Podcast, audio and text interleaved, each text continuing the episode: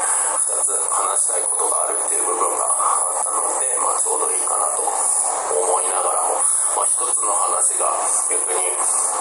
12分で収まらないと1つの話を2つ話す可能性がゼロではないので、まあ、そういった感じで、はい、気長に話していこうかなと思っています。まああのそうですね、あの、すごい完全に時事ネタというか、日曜日が、えー、10月31日、2021年10月31日で、衆議院議員選挙で、僕はもう期日前投票を済ませてきたんですけど、ちょっとあの、コーヒー界隈でですね、あの、投票2021と銘打って、あの、コーヒーで政治を変えるというか、社会を動かすみたいな、あの、ソーシャルアクティビティ、ソーシャルアクションが起こってるんですけど、まあ、それに対して僕が個人的にちょっと思うこと、あの、参加も賛同もしなかったんですよ。で、政治自体には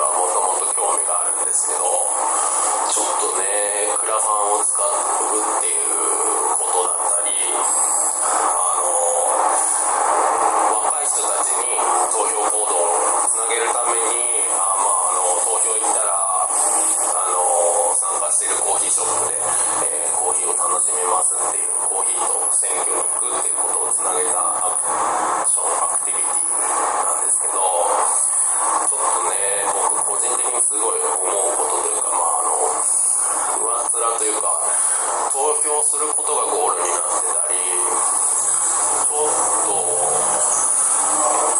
まあ、見えやすい、見せやすい見せ方だったり、で仕方ないのかなっていうふうに思う反面、やっぱり上っ面しか捉えてなかったり、本質こういう、アクションは何を見てるんだろう、この先々にどうしたいんだろうっていう部分、なんか本当その、明日の選挙1回で終わってしまいそうな、あの、感じがふつふつと感じたので、まああの、そういうふうに声を上げること自体は、あの、悪くないと思ったんで、一応あの、シェアはして、でも僕もそこで逆に言うと、シェアはしますが、あの、参加賛同はしませんっていう、あの、決意表明。逆に言うと僕みたいな表明をする人がいなかったと、とっても気持ち悪くて、みんな賛同してこれいいじゃん、いいねってやってるのが、なんか本当に中身がないなというか、あの、ダセえなみたいなのを、いつでも感じたっていうのがあるので、そこに関して、はい、だらだらと12分お話しできればと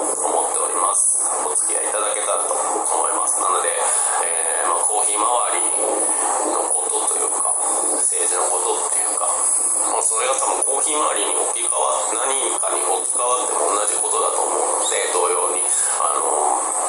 共感というか、まあそういう考えもあるよねって思っていただけるお話ができるといいなと思っております。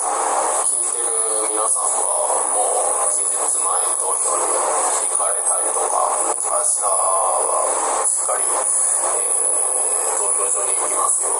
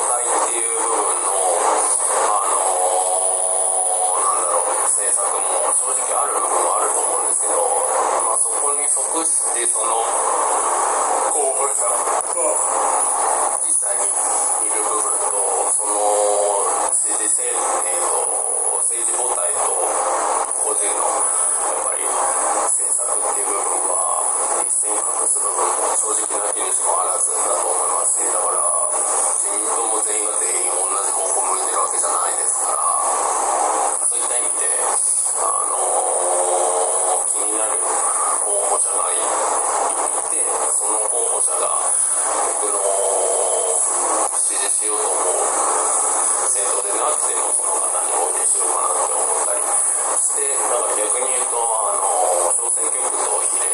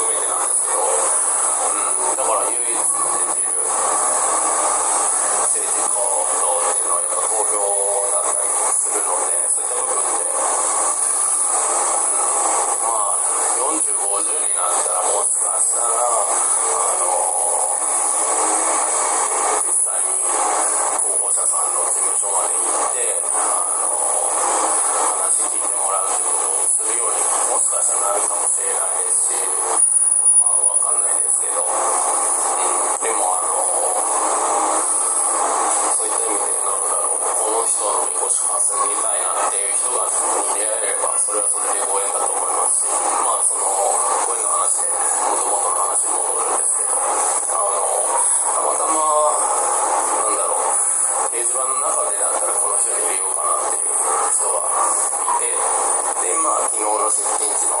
タイミングで